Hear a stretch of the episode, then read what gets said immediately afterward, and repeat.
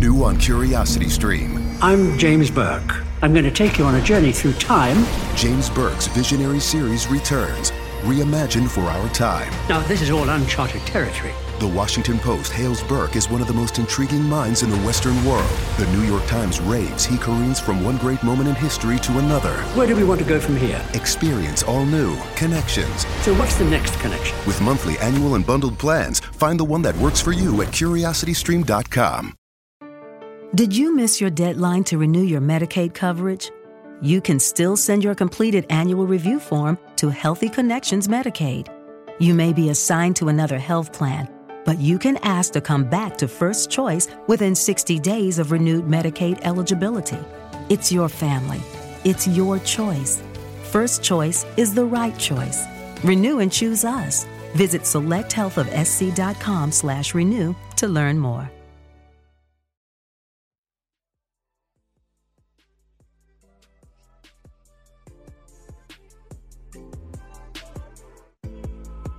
It is time for the Awesemo MMA Strategy Shows. We're here to get you ready for UFC Vegas number 50, which goes down on Saturday afternoon. Lock time, 4 p.m. Eastern time. Of course, we are headlined by a light heavyweight main event, Thiago Santos, the veteran, taking on the guy that there are people out there that believe at some point this guy is going to be the UFC light heavyweight champion, Magomed Ankalaev.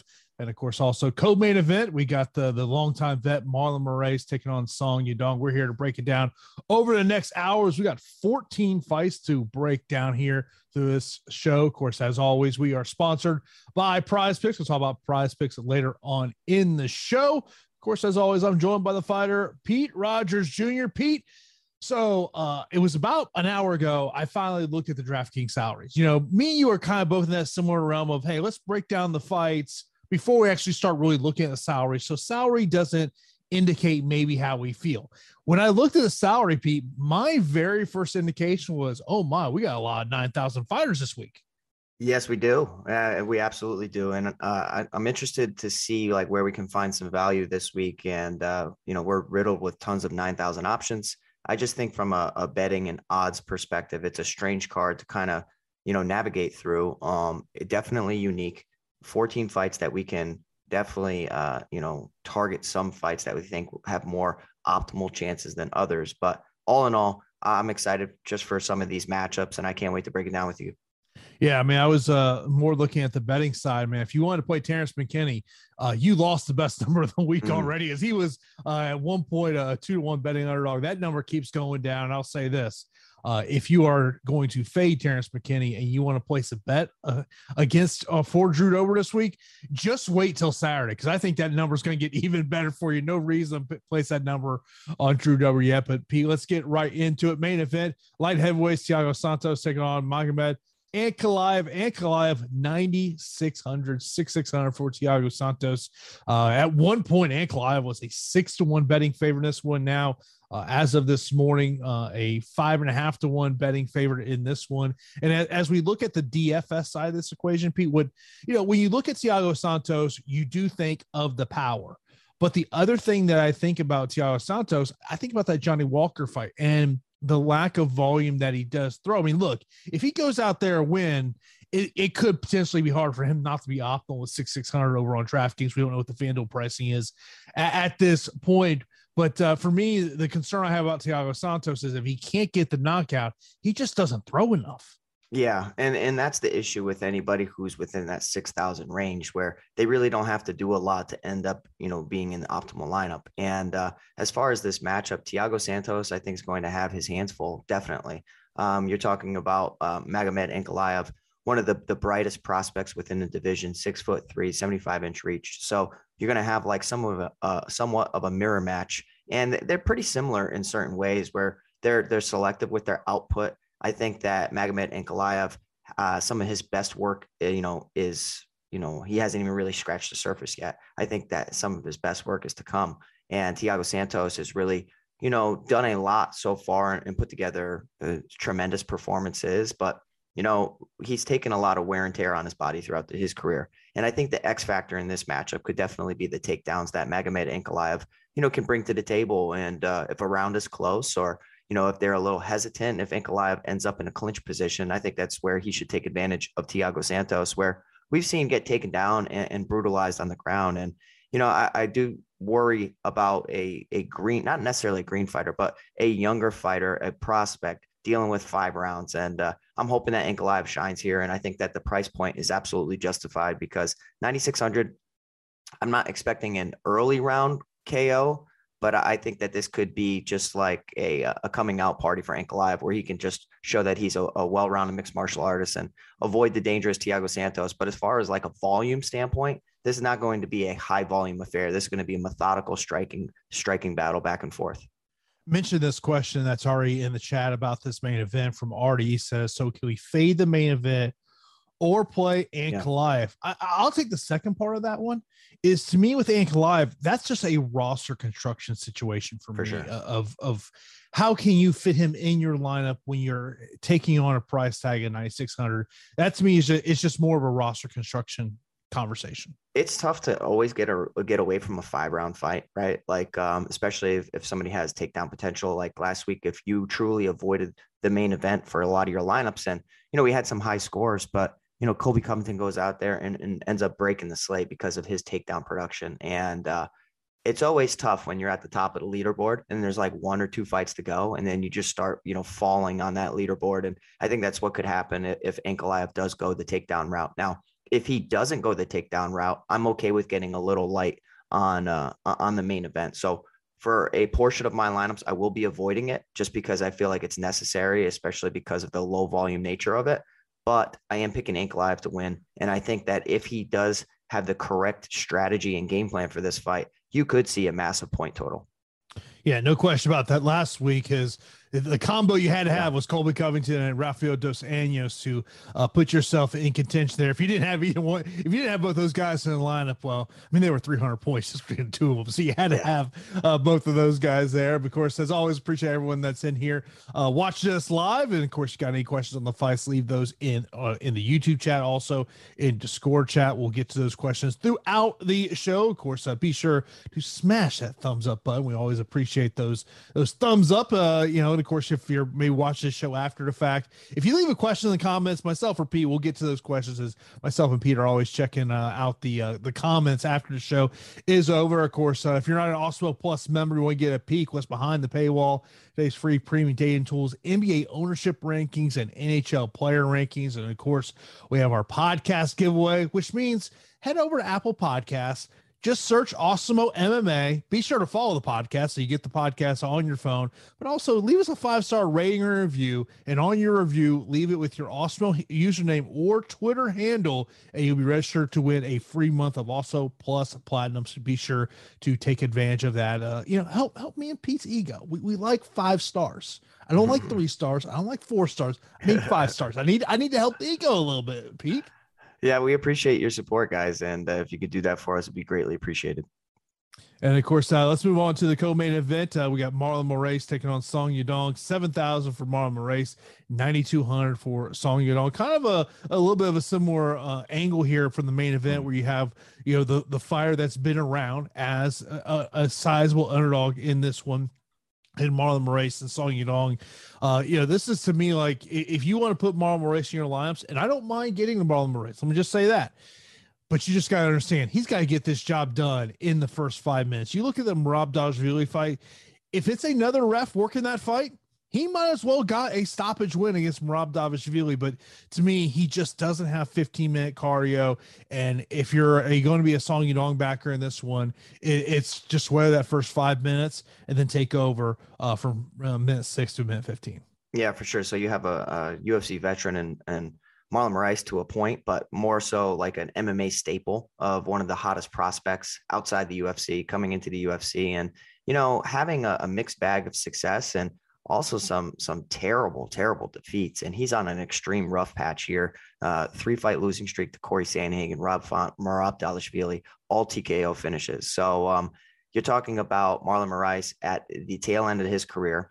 And you're talking about a guy who's a round 1 monster. He looks amazing in the first 5 minutes, but I don't know what it is. If it's poor weight cutting, if it's cutting too much weight, if it's lack of cardiovascular activity within camp, I don't know what it is, but his cardio drops off a cliff, and, you know, fatigue makes a coward of us all. And I think Marlon Moraes is a perfect example of that, where after the, you know, the going gets tough, you can see him start to break a little bit. And a bright prospect in Song Yadong, they're not doing Marlon Moraes any favors here. Song Yadong is a hot prospect within the division.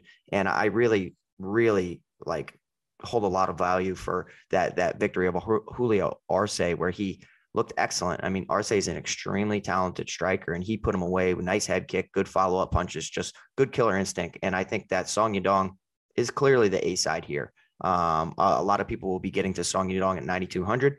The value, if you just want to think about value and in relation to talent, Marlon Moraes is one of the most talented fighters. It's just, you have a weak chin, poor cardio, tail end of your career, taking a ton of damage. I'm clearly going to pick Song Yadong in the matchup. I don't think that Marlon Moraes will finish Song Yadong in round one. If you're playing him, that's what you're expecting and hoping for. But, you know, in a decision victory, let's say like he was somehow able to withstand the barrage of Song Yadong. I think that if he goes the cardio, if he goes the takedown route, it's going to zap his cardio, and he's not going to really be able to last for 15 minutes. I think that there is some potential in going the takedowns. It's just, I don't think that his cardio can hold up for it. So with all that being said, even in a decision victory over Jose Aldo, which was a questionable one, it was a kind of back and forth affair. He only scored 59 fantasy points. So Marlon Moraes will not do it for me this week. If you have a certain take on him, by all means, go ahead and play him. Pound for pound, talent wise, he's right up there. But I'm going to pick Song Yadong 9,200. I think that he can get him out of there. By the way, the boss man checking in the chat to let everyone know that he just updated the ownership. So be sure to check out that if you are a Awesemo Plus member. Of course, if you're not an Awesemo Plus member and you want to get access to those ownership projections, all you got to do is go to awesemo.com/join to check those out, as those have been updated over there. So be sure to check those out, because that's a key component of how I put my 20 max together. You know, when it comes like cash and things on those lines, I hand build all those lineups. But when it comes to those multiplier contests, I'm looking at ownership projection. I'm going with that top fighter tool. It's probably the thing I use probably the most over there. Of course, be sure to check out that awesemo.com/join in terms of that one.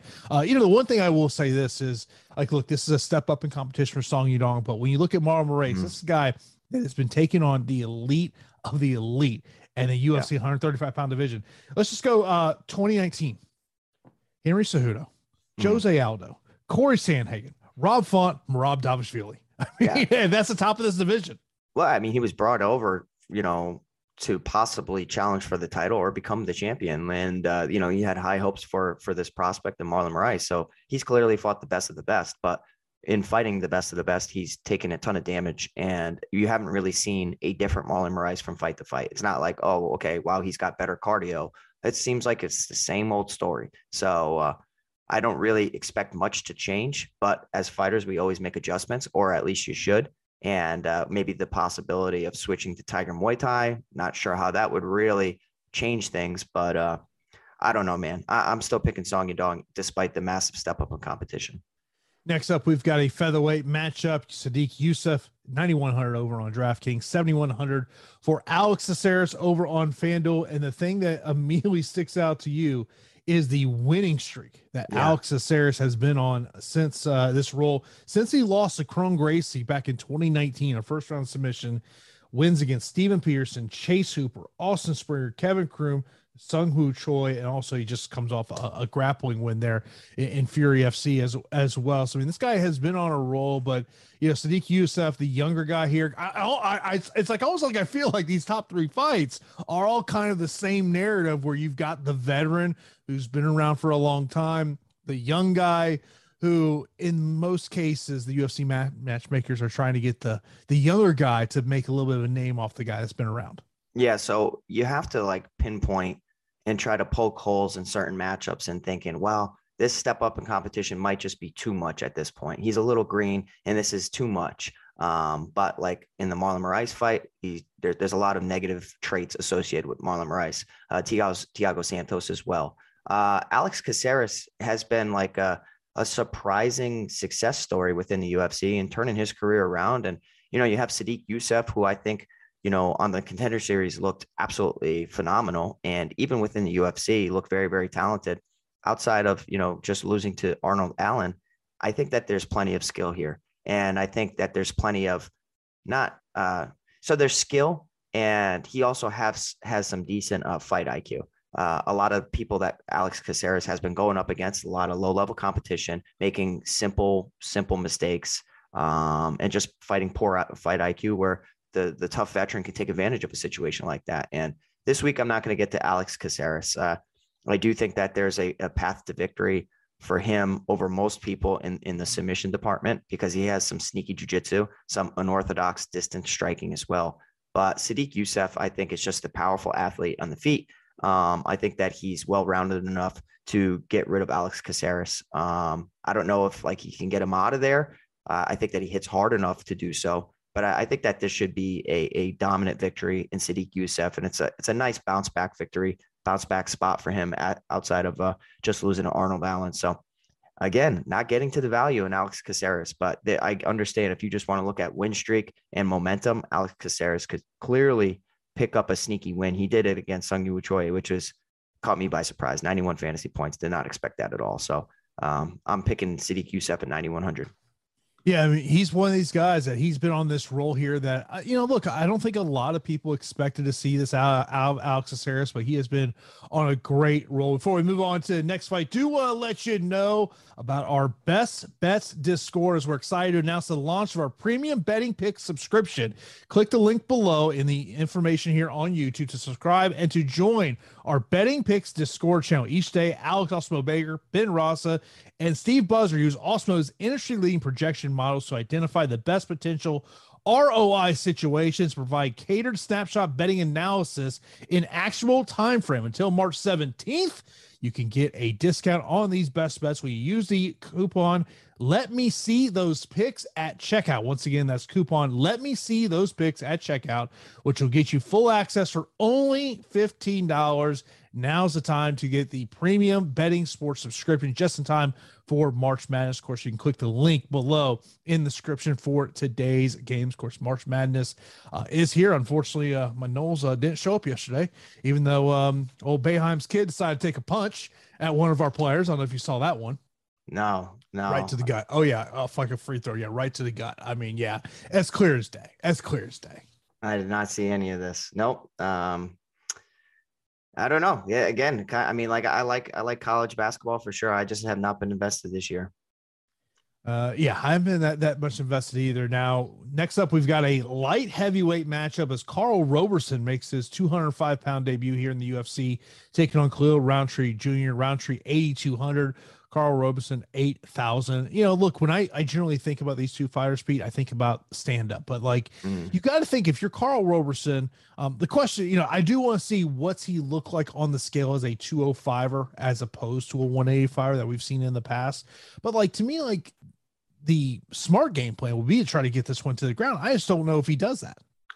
Yeah, I actually I view this fight as an interesting spot to target because there is volatility surrounding both of these guys.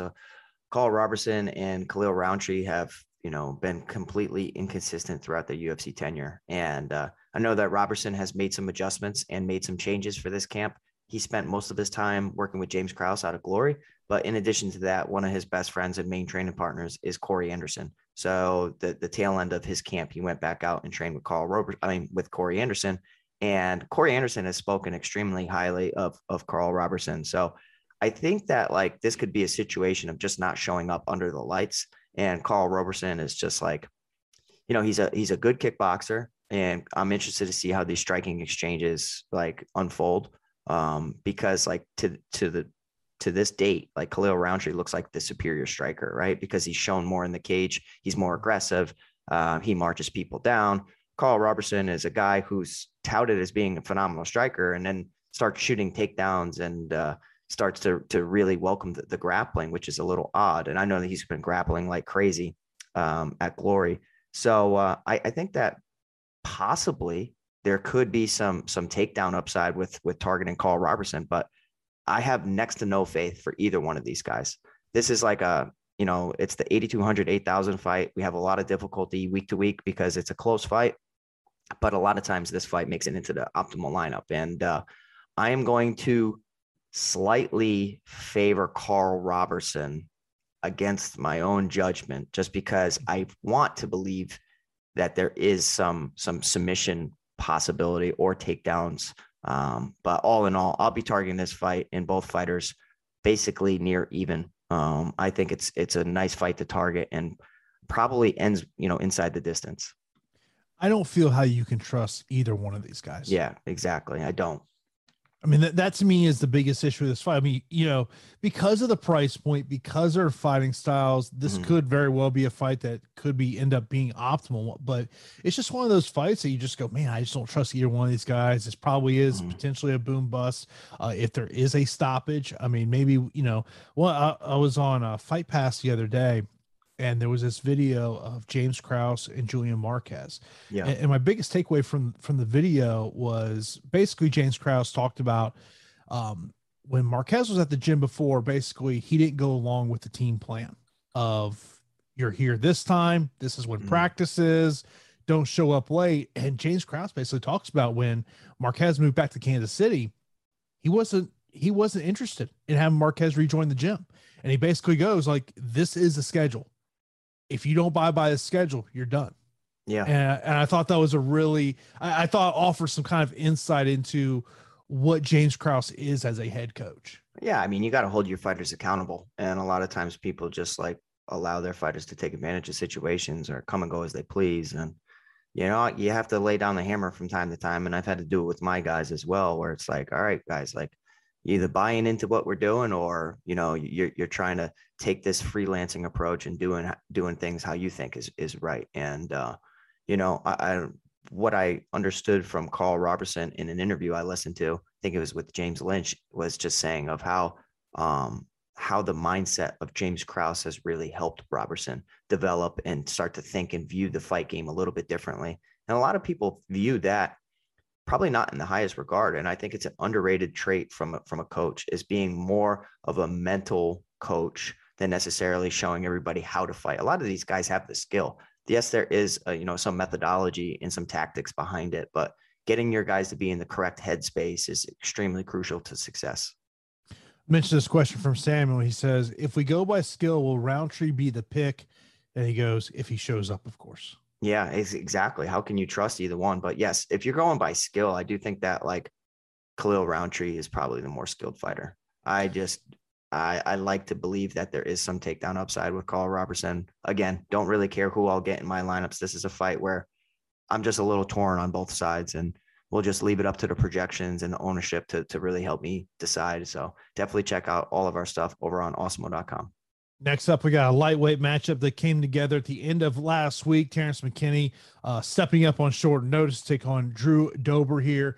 And, of course, I mentioned earlier on the show, at one point, Terrence McKinney was a 2-to-1 betting underdog in this one. And as we do this show, he's plus 145. So it tells you how the betting public is looking at Terrence McKinney here. I mean, I think, you know, when I look at what question marks I potentially have with Terrence McKinney, I mean, look, and his price tag on DK is going to make him very intriguing at 7,200. I still have that question of what happens if he can't get Drew Dober out in 5 minutes? Yeah. That to me is still a question mark. It's an unknown. I think it's probably a better way to phrase it. Yeah. I don't think that we've really learned anything about Terrence McKinney in either one of his UFC fights. Like right there, like, yeah, we learned that he's a dangerous finisher, but if you look throughout his career, we knew that already. Like the Matt Favola fight, like that's not even really a fight like that just, he went in there, got a quick paycheck and left. Like that was an excellent performance. The previous fight against Farziem, random scramble into a submission victory. Okay. Excellent. Performed admirably, but like that fight really wasn't the longest. And Terrence McKinney seemed to be a little like, I don't know, not gassed or anything, but like when he was doing his interview, he's tired. And I do think that there is some volatility surrounding his cardio, and I think that as being a prolific finisher, there is some danger of him just falling flat, especially in a massive, massive step up in competition against Drew Dober. Like I can't preface this enough in saying that this is a huge step up in competition. Drew Dober's seen, you know, I would say basically it all within the UFC and just throughout his entire career. And Drew Dober hits extremely hard. And I think that he could punish Terrence McKinney. McKinney's going to have to really lace up those wrestling shoes in order to win this fight, in my opinion. He can hit Drew Dober with some big shots, but I think that he needs to wrestle from the get-go and try to control the dangerous Drew Dober. I'm going to be picking Drew Dober here, but I'm going to be sprinkling Terrence McKinney just because that there is some possibility of outperforming that salary if he does go the wrestling path, and say even for like, 2 rounds or a round and a half is able to get 4, 5, 6 takedowns or something like that with some control time, and then just survive the final frame. You could be looking at a guy reaching into the optimal lineup just because he's at 7,200. But as far as skill wise, as far as what I've seen, it's hard. It's tough for me to really back Terrence McKinney here and just completely write off Drew Dober. So I'm siding with Drew Dober here, Jason. The one thing that does stick out to you when you look at Drew Dober has been taken down 11 times in his last 3 fights. But I mean, look, you also got to remember it took Islam Makhachev 3 rounds to get him out of there. That to me, like, that is the one, like, as I've thought more and more about this fight, I'm sitting there going, if it took who a lot of people believe right now is the most skilled lightweight in the world, Islam Makhachev. If it took him 3 rounds to get Drew Dober out of there, but look, there's a ton of value on Terrence McKinney. Yeah, ton of value as far as like a guy who's going to fight and try to get it done early. He's one of the best out there. I mean, he's got that round one possibility similar to Marlon Moraes, but I do think that he's, in a better position. He's definitely in a better position than Marlon is. Terrence McKinney just, I usually don't do this. I like to be early rather than late. I'm going to take just a wait and see approach for this fight. For most of my lineups, I'm going to target the Drew Dober side more than the McKinney side, just because I want McKinney to prove some stuff to me. I want to see him in rounds 2 and rounds 3. Yeah. And usually I like to, jump on, the bandwagon a little early. This one, I'm just going to be a little hesitant. I think that the veterans got it. No question with you there. Next up is probably the matchup that I'm most interested in. And this could be a very fun fight of Alex Pereira. Of course, the Glory kickboxing champion made his way into MMA, taking on Bruno Silva. Bruno Silva, a plus 150 betting underdog in this one. Alex Pereira, 8,900 over on DraftKings, 7,300 for Bruno Silva. One of the things when you look at Telltale, Pete, the reach advantage that Alex is going to have in this matchup. And, we were talking a little bit before the show started about, when you look at Bruno Silva, the only time he's been knocked out is on the Contender Series.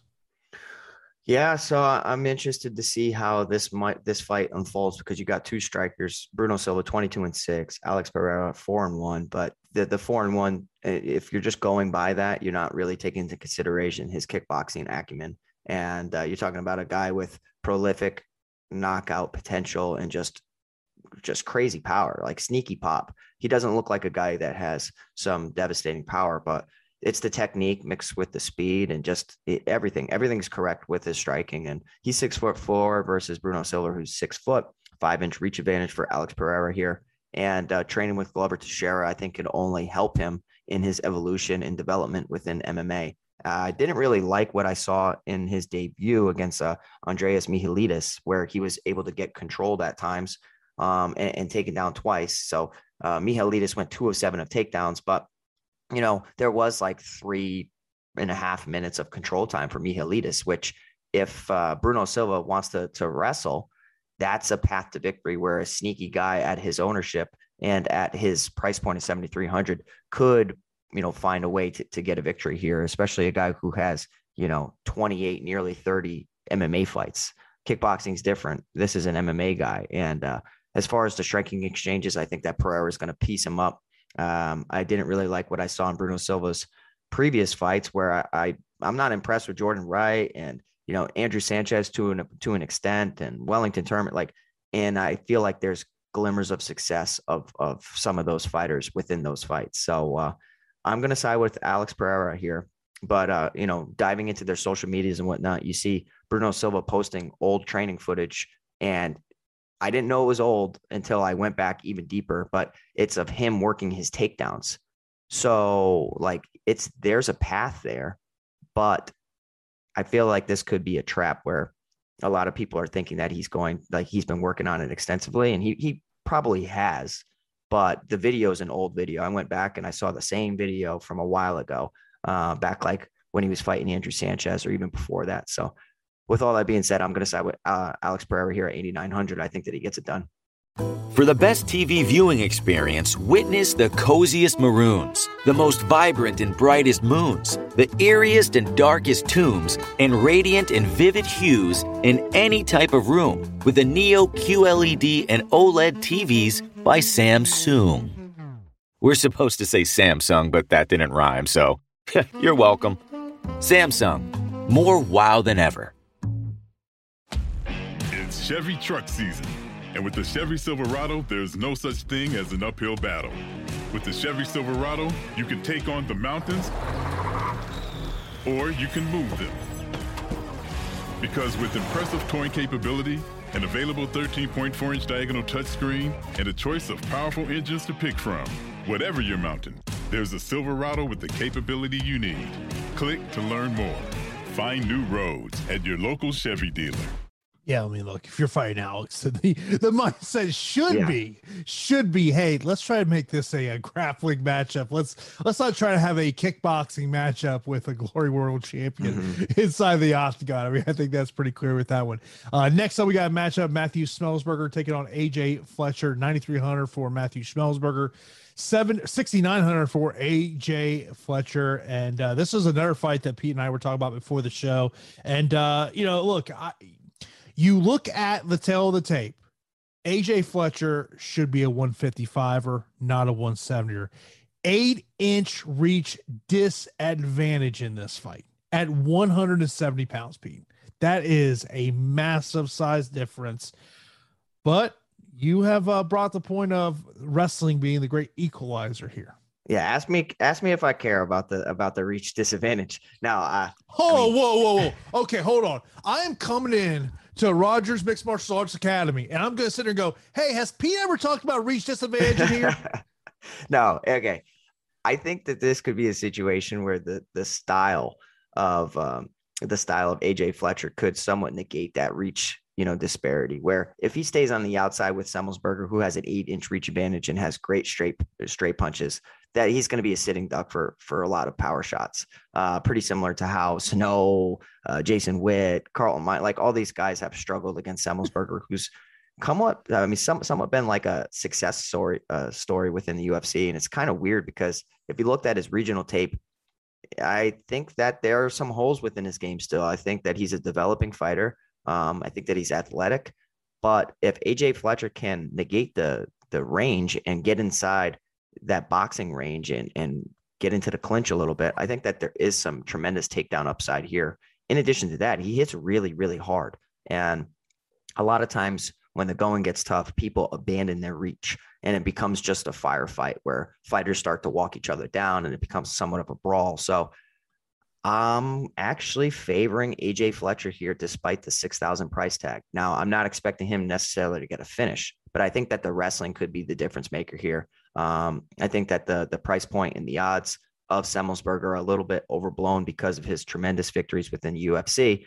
But if you look at the strength of schedule, Carlton Minus, not UFC level, in my opinion, Jason Witt has wrestling skills, but man, he has zero chin. Martin Sano, not UFC level.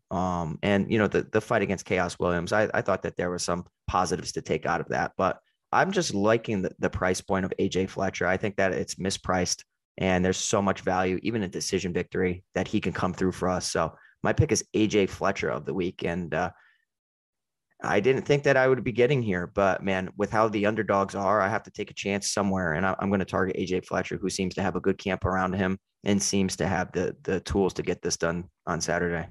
I mean, a huge price tag on the Semelsberger line. I mean, like I was going to sit there and mention before you kind of went down, like, well, who's Smellsberger's best win in the UFC? It's probably Jason Witt. When you look at what Jason Witt has done throughout all of his career, I mean, it says a lot about that. I mean, it is a big price tag. But look, my only concern with AJ Fletcher in this spot is that reach disadvantage because of how he's going to have to, you know, take chances of closing in on that reach advantage. And clearly the wrestling is the way to go there. Of course, this is the Also MMA Strategy Show, and we are sponsored by Prize Picks. Of course, you got to check out Prize Picks. Get one free month of Also Plus Platinum when you sign up, deposit, and play over at Prize Picks. You can sign up at prizepicks.com. Download in the App Store. Of course, you'll get an email within 24 to 48 hours how you can take advantage of getting that free month of Awesemo Plus Platinum. Of course, also be sure to use the promo code AWESEMO for instant first match deposit of up to $100. Of course, also be sure to use our free Prize Picks NBA prop tool to help you make the best selection. Now, looking at the MMA slate over here, as two of that stuck out to me, I'll look at Fight Time. And so out of fight we just talked about of Alex Pereira, his Fight Time, the number they have set is 5. I like the over in that one. You're a dangerous man, Jason, because you're playing with fire right here. You got two amazing strikers, but a lot of times, you know, you do have a staring match and it ends up being a more methodical striking affair. So I think that I might agree with you because we did see that Pereira can be patient at times. And this could be if Bruno Silva closes the distance and wants to just clinch to avoid the dangerous Pereira for a little bit. I'm going to say over, as crazy as that is. Now on the takedowns, I'm going to go a underplay. Give me the under 2.5 takedowns on Terrence McKinney.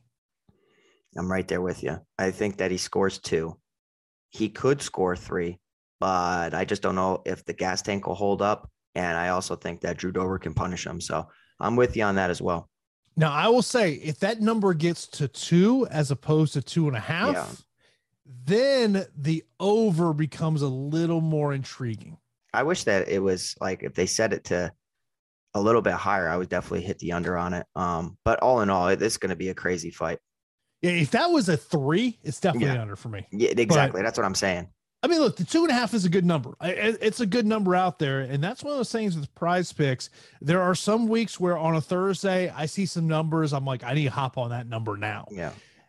This is one of those weeks. I think you kind of see it play out a little bit, see where these numbers kind of go and try to get yourself the best number, just like you do with in the betting side, trying to get the best number that you potentially can. Let's move on to the next matchup. We got a female matchup, JJ Aldrich taking on Jillian Robertson. Robertson 8,500. 7,700 for JJ Aldrich. Pete, what's your take? I mean, this fight's okay. I mean, like that's the issue with this week, right? Where we can see some underdogs coming through and squeaking out decisions. And it's just like, who's going to score well? Like who's really going to just flip the card on its head? And like, I'm picking JJ Aldrich in this matchup, but I don't necessarily know if she'll score all that well. She likes to strike. She can counter pretty well. I don't think that her takedown defense is all that bad. And when you combine that with Jillian Robertson taking this fight on short notice and not having the best takedown accuracy, I like JJ Aldrich with a full camp surrounded by some talented fighters. I think that, you know, she's fought a lot of fighters that, you know, don't want to stand with her, but I think that her ground game and her wrestling is a little bit underrated. She tends to go the distance in some of her fights. But this could be a nice little leverage spot where I'm going to want to get to the JJ Aldrich side just because everybody's looking at her record and saying, oh, just a decision machine. And yeah, rightfully so. You're calling it what it is. But I'll tell you what, I think that there's a disparity here between the striking skill of Jillian Robertson and JJ Aldrich. I think that she hits pretty well. She's a southpaw. So southpaws cause a lot of problems for a lot of fighters. Until you lace up gloves, you train, or you fight, you don't realize how difficult it is to fight a lefty. A lot of things that you do are incorrect, and you have to have the correct camp behind you. So I'm going to pick JJ Aldrich just because I think that if this fight stays standing, it's her fight to lose. And even in the grappling and wrestling sequences, Robertson's okay with getting on her back just because she has an active guard. And I think that could be a control time situation where JJ Aldrich could just be in top position, avoiding arm bars. Possibility of armbar from guards always viable whenever Jillian Robertson's fighting, but give me JJ Aldrich to squeak out this decision and not really score the best. I don't know. I just think that she can get it done. I think that she's seen better opposition than Robertson. that prop bet of over 2.5 rounds is very juicy for me in terms of this one. Glad that you brought the grappling aspect of that with what Jillian Robertson. And to me, that's the key for her to getting the victory here if she can pull it off.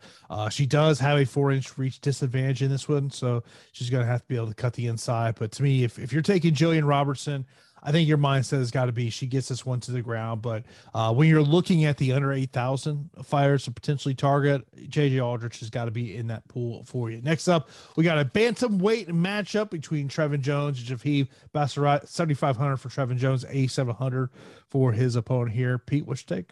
I'm torn. Only reason I'm torn is just because you have a guy in Trevin Jones just getting victories when I'm always counting him out or thinking that like he's like not UFC level. And then he packs a really, really mean punch. And in addition to that, I think that his wrestling and grappling's okay. But like, let's call it what it is. The victory, which is now a no contest over Timur Valiev, was one of the most controversial things ever. He was on his way to getting finished brutally by body shots and just getting overwhelmed in the striking department. And the ref let it go. And then in the second round came out, landed a big shot, and ended up knocking out Timur Valiev. Kind of similar against Mario Batista, loses the first frame and then comes back and hits a powerful shot against Mario Batista, who, you know, Timur Valiev and Mario Batista were not known as being chinny guys or getting wobbled a lot throughout their careers. And you have this guy in Trevin Jones who, you know, took advantage of the situation, went out to Vegas, if I'm not mistaken, when all the COVID stuff was going on, and got his way into the UFC as a last minute replacement. And now he's here.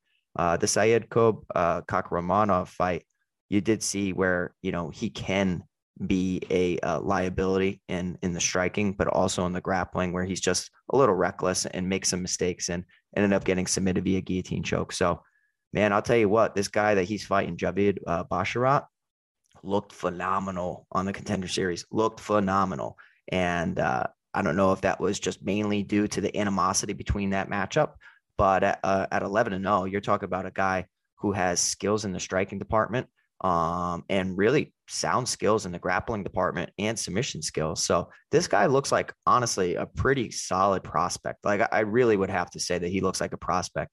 I wanted to pick Trevin Jones just because, Trevin Jones as an underdog, smash him, put him in there because he has that KO potential. But when I look at it from a skill situation, I think that Basharat could just dance around on the outside, hit him with, you know, tremendous calf kicks, blitzes moving forward.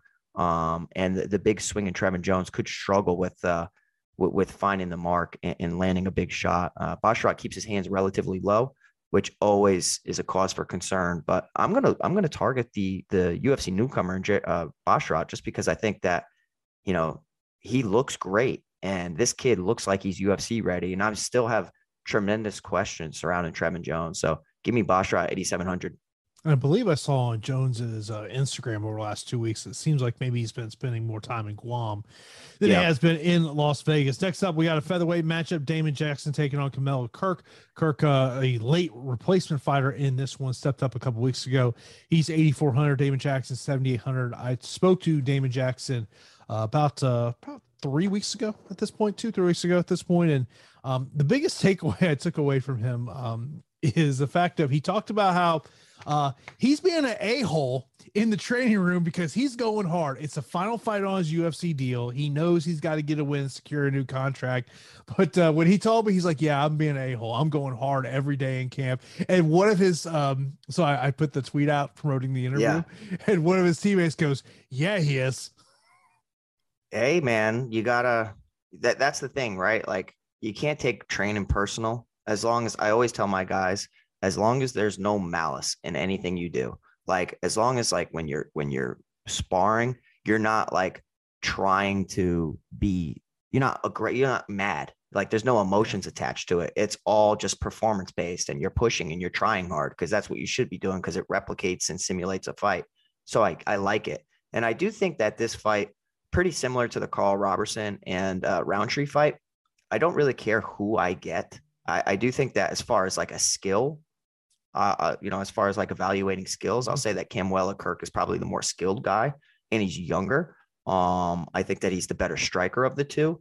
And I think that, you know, the wrestling and grappling's interesting because I feel like Damon Jackson absolutely thrives in a fight like that. His submission ability is pretty up there. And I think that he's pretty underrated in regards to that. You know, his last fight against Charles Rosa really makes him look like an absolute monster. And that's partially due to Charles Rosa accepting positions and just not being a talented UFC wrestler, just welcoming a fight off of his back. I'm going to have split exposure on this fight. Whereas some other fights, I'm like, you know, I feel super confident. I'm not really confident in this fight. 8,400 for Kirk, 7,800 for Jackson. I'm going to get to both of these guys, to be honest. And as far as a guy who can go out there and get takedowns and throw up Hail Mary submissions, Damon Jackson's definitely the guy. And the Leech is super, super skilled. So I guess I'm still leaning Camuela Kirk, but Jackson's an amazing value. So like I said, don't care who I'll get. I'll have a split exposure. My biggest takeaway really from the conversation was I feel like you're going to see Damon Jackson maybe take some. For the best TV viewing experience, witness the coziest maroons, the most vibrant and brightest moons, the eeriest and darkest tombs, and radiant and vivid hues in any type of room with the Neo QLED and OLED TVs by Samsung. We're supposed to say Samsung, but that didn't rhyme, so you're welcome. Samsung, more wow than ever. More risk in the fight than maybe he typically would because of the contract situation. I see. And that's why we have Jason Floyd, the best MMA reporter out there. And I'm telling you what, every single week that we have fights, Jason, is your duty to try to, we got to, you know what, maybe not even the favorites. Just look at everybody who's 8,000 and under and just set up interviews with them so we can find the correct underdog. If I could tell you things I get told off the record. Yeah, I know. Me too, brother. Me too. That is where the juicy stuff is comes from here.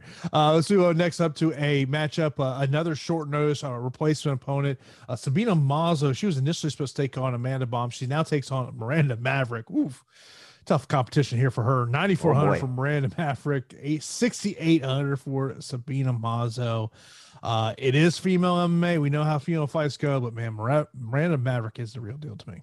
I think Miranda Maverick is, a name that's going to be within the UFC, divisions for a while. I really do. I think that her striking is good. Her aggressiveness is good. Her killer instinct is great. And her wrestling and just jiu-jitsu, all in all, I just think the pressure of Miranda Maverick, she's a short frame fighter. So 5'7" Sabina Mazo, 5'3" Miranda Maverick, 5-inch reach disadvantage for Miranda Maverick. So she's going to need to close that gap, pretty similar to how she closes the gap in most of her fights. And I think that she's going to be a little irritated that she lost to Erin Blanchfield. She's on back-to-back defeats against Macy Barber and Erin Blanchfield. Arguably won the fight against Macy Barber, but we picked Erin Blanchfield in that fight against Miranda Maverick. And man, oh man, did Blanchfield look amazing. So I think Maverick wants to get back to her winning ways. And I think this is a nice matchup where the pitter-patter striking of Sabina Mazo, just kind of taking her time, staying on the outside, not really threatening with much outside of a high kick. I think this is a nice matchup for Miranda Maverick. But as far as like a DFS salary, I looked at it and I'm like, it's women's MMA. Sabina Mazo 6,800. Like this, if this goes 15, we see women's MMA is a lot closer. And, we had Xiao Yan, who was last week, Xiao Yan or whoever it was in that fight as the underdog. She nearly squeaked out that victory over Marina Rodriguez, and she was priced stupid low as well. So I'm going to take shots on Sabina Mazo just because if this is a 15-minute affair, she could end up with the victory and make her way into the optimal lineup. But more often than not, I'm expecting Miranda Maverick to get takedowns, get top position, tons of control time, en route to a dominant victory. So Maverick looks like a very, very appealing 9,400 fighter. I do think that there are some better high end options, but Maverick's the play. was close to the optimal last week, just about 20 points away from being able to come optimal. Of course, one of the things we always love to see is those winning streak shots. So we want to see you go into the Awesemo Hall of Fame. Of course, if first thing you got to be doing, you got to be rocking that also avatar on your DFS profile. Finish in the top three with a contest with over 5,000 contestants. Tweet your wins to @AwesemoHOF. You win a free month of Awesemo Plus Platinum. And of course, only one free month can be awarded to a user per calendar year. We've had a couple of $100,000 winners over the past week. C. Galvan taking over $100,000 NBA over there on FanDuel. Also, Ryan taking down $100,000 over on DraftKings playing NBA. Kudos to you. Also, Dave taking down over $27,000 in NBA as well. And of course, you see all the other screenshots that are up there with our NBA coverage. Of course, you got to check out NBA Deeper Dive. Also, be sure to check out Live Before Lock. That is my go-to when it comes to NBA, as Cash Live did not do too well last time, Pete. Cash Live did not do too well, but thankfully my 20 backs allowed me to break even last night. But yeah, it was NBA can be tough, especially when it's a 12-game slate. I need all the tools and analysis we have over here at awesemo.com. So check out that, all the great coverage we have over there for NBA and all the other sports we have. And of course, if you're not an Awesemo Plus member, sign up right now, awesemo.com/Joel. We got three more matchups to mention here. We got Dalsha versus Brundage. Brundage 7,900, Dalsha 8,300. And this is, I mean, you're talking about, this is, the bottom of the rankings here between these two guys. But what does intrigue you about Brundage would be the wrestling. For sure. And this is another underdog that I'm going to target this week. And Dalsha Lugunbula making some adjustments, going to Sanford MMA. I think that it could help him, but I feel like he just might be, I don't know. He's a liability in the cardio department for sure. And I think in certain matchups, he can be exposed, and he's a judo player, so he has some sneaky throws. But as far as like a frame guy, he's 5'8", fighting at 185 pounds. Still has the reach advantage over Cody Brundage, who's 6 foot tall, which makes no sense at all. I just think from a physicality standpoint, Lugunbula looks like a house, and he's got so much muscle. But with all that muscle, I think requires a lot of oxygen, and I just don't really feel like Dalsha Lugunbula is able to keep up a pace like a wrestler Cody Brundage could. Now, let me tell you, I don't think that Brundage is necessarily UFC level, but what he does bring to the table is some sneaky takedowns, as evidenced and, displayed in the William Knight fight on Dana White's Contender Series, where, he landed one of three takedowns in 2 minutes of control time, had William Knight flattened out, was landing some hard shots. And I think outside of many other people, he finishes them. So Dalsha Lugunbula could be in a bad situation where if he gets planted on his back or even hit with some big shots, that he could, just kind of be a step behind Cody Brundage. And it really surprises me, but this is the landscape of the slate, because I wasn't going to target Cody Brundage at all. And Dalsha Lugunbula can easily hit and finish Cody Brundage, but I gotta take a shot, right? I gotta take a shot. I'm taking a shot on Fletcher, taking a shot on a few other underdogs that might win, but not necessarily score well. I can see Cody Brundage winning in rounds 2 or rounds 3, to be honest, because Lugunbula is going to come out hot early, and I think that he's going to taper off, exceptionally. So give me Cody Brundage here at 7,900. It's a surprise to me, it's a surprise to you, but that's what we're doing. Next up, we got Chris Moutinho taking on Guga Canetti, 7,600. 8,600 for Moutinho. The rare we see in the UFC, the 42-year-old bantamweight. Usually when we're talking about 40-year-olds, we're talking about heavyweights, but no, Guido, 42-year-old bantamweight here. Chris Moutinho. We were talking about this before the show. The one thing that scares the crap out of me when it comes to Chris Moutinho is the lack of defense. Yeah, I love Chris Moutinho. He's a nice kid. Used to train with some friends of mine, and also one of my coaches, my jiu-jitsu coach.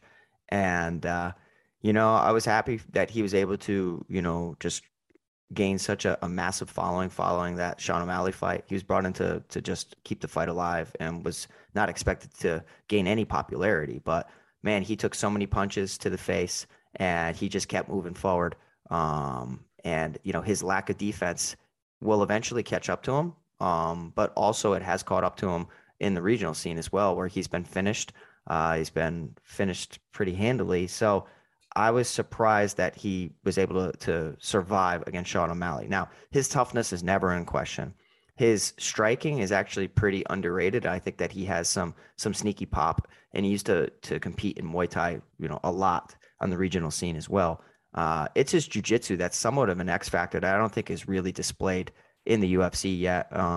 So I'm going to side with Moutinho slightly, but if you tell me that Guido Canetti goes out there in round one extremely aggressive and picks up a finish, I wouldn't necessarily be surprised. So I'm favoring Moutinho. I'm hoping that he gets the victory here, but this is a fight again, like the Roundtree and Robertson, where I'm going to get both of these guys, and I don't necessarily care who I get. I can see this fight being in the optimal lineup, but I would love nothing more than to see Moutinho go out there and shine.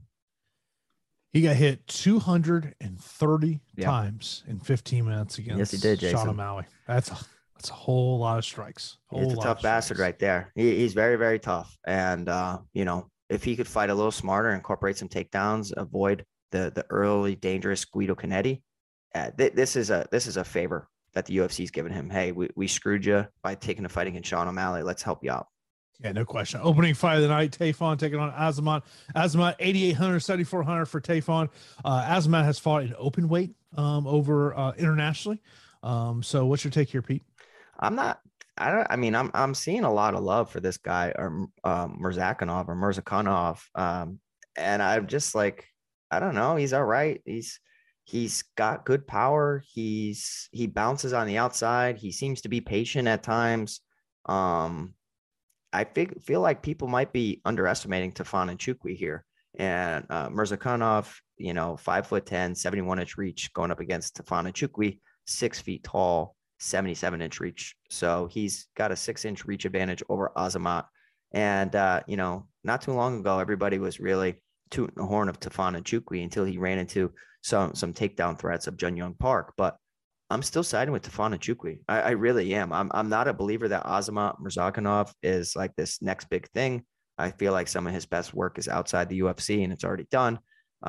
He could win a decision here, and I have no issues with that. This is just not one of my favorite fights to target. I could see this being a methodical. They're both a little hesitant. That they throw, they take their time. This gets beyond round two, and neither one of them are optimal. So I'm favoring Tafon Nchukwi at 7,400. But yeah, it's just like, I'm not buying the Murzakanov hype. Of course, be sure to smash that thumbs up button. If you're not subscribed also right here on YouTube, be sure to do that as well. We've got a ton of great programming for you each and every day. Of course, coming up right after us will be the NHL Strategy Show. Right now, before we get into Sam's Super Chat, let's talk about our straight up picks, non-DFS related. Main event, I will go Ankalaev. Yeah, Ankalaev. I will go Song Yadong, but I am concerned about that first round. Song Yadong. Youssef. Don't feel good about this pick. Roundtree. Yeah, I'm going to go Robertson. Don't feel good about it, though. Give me Terrence McKinney. Really? Dober. I'll go Pereira against Silva. Yeah, Pereira. I know you're going to go Fletcher. I'll go Semelsberger. Fletcher. I'll take JJ Aldrich. I'll take Basharat against Jones. Same. I will go Damon Jackson. I'll go Kirk. I will go Miranda Maverick. Cody Brundage. Chris Moutinho. And I will take Azamat. I feel you're going to go the other way. Yeah, I'm going Tafon. All right, so let's go to Sam. His over-under, I'm guessing this was a typo. His over-under was 8.4. Sam, week to week, you really just surprise me with some of the stuff you come up with, I have to tell you.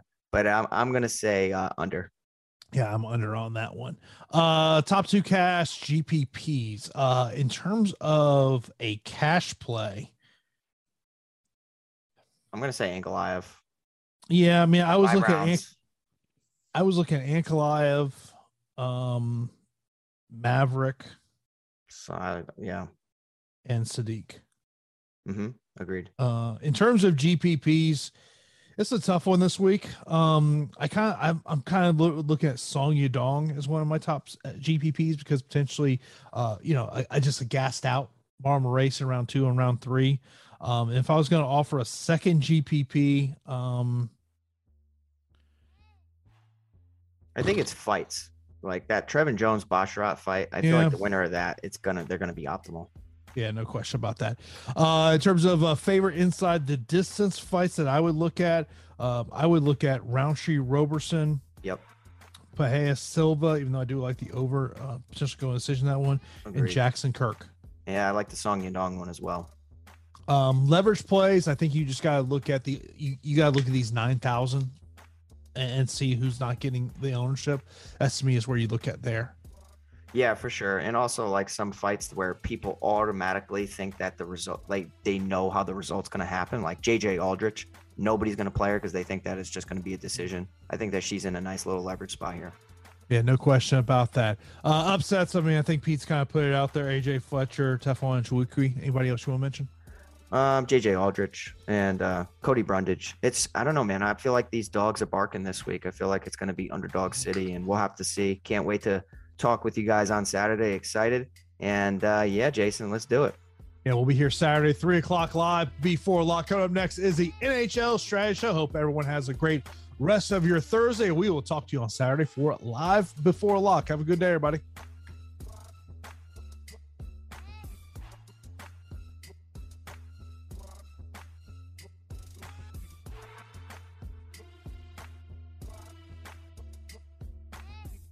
Judy was boring. Hello. Then Judy discovered Chumbacasino.com. It's my little escape. Now Judy's the life of the party. Oh, baby, mama's bringing home the bacon. Whoa, take it easy, Judy. The Chumba life is for everybody. So go to Chumbacasino.com and play over 100 casino-style games. Join today and play for free for your chance to redeem some serious prizes. Chumbacasino.com. No purchase necessary. Void where prohibited by law. 18 plus terms and conditions apply. See website for details. Lucky Land Casino, asking people, what's the weirdest place you've gotten lucky? Lucky? In line at the deli, I guess? Aha, in my dentist's office. More than once, actually. Do I have to say? Yes, you do. In the car before my kids' PTA meeting. Really? Yes. Excuse me, what's the weirdest place you've gotten lucky? I never win and tell. Well, there you have it. You can get lucky anywhere, playing at LuckyLandSlots.com. Play for free right now. Are you feeling lucky? No purchase necessary. Void where prohibited by law. 18 plus. Terms and conditions apply. See website for details.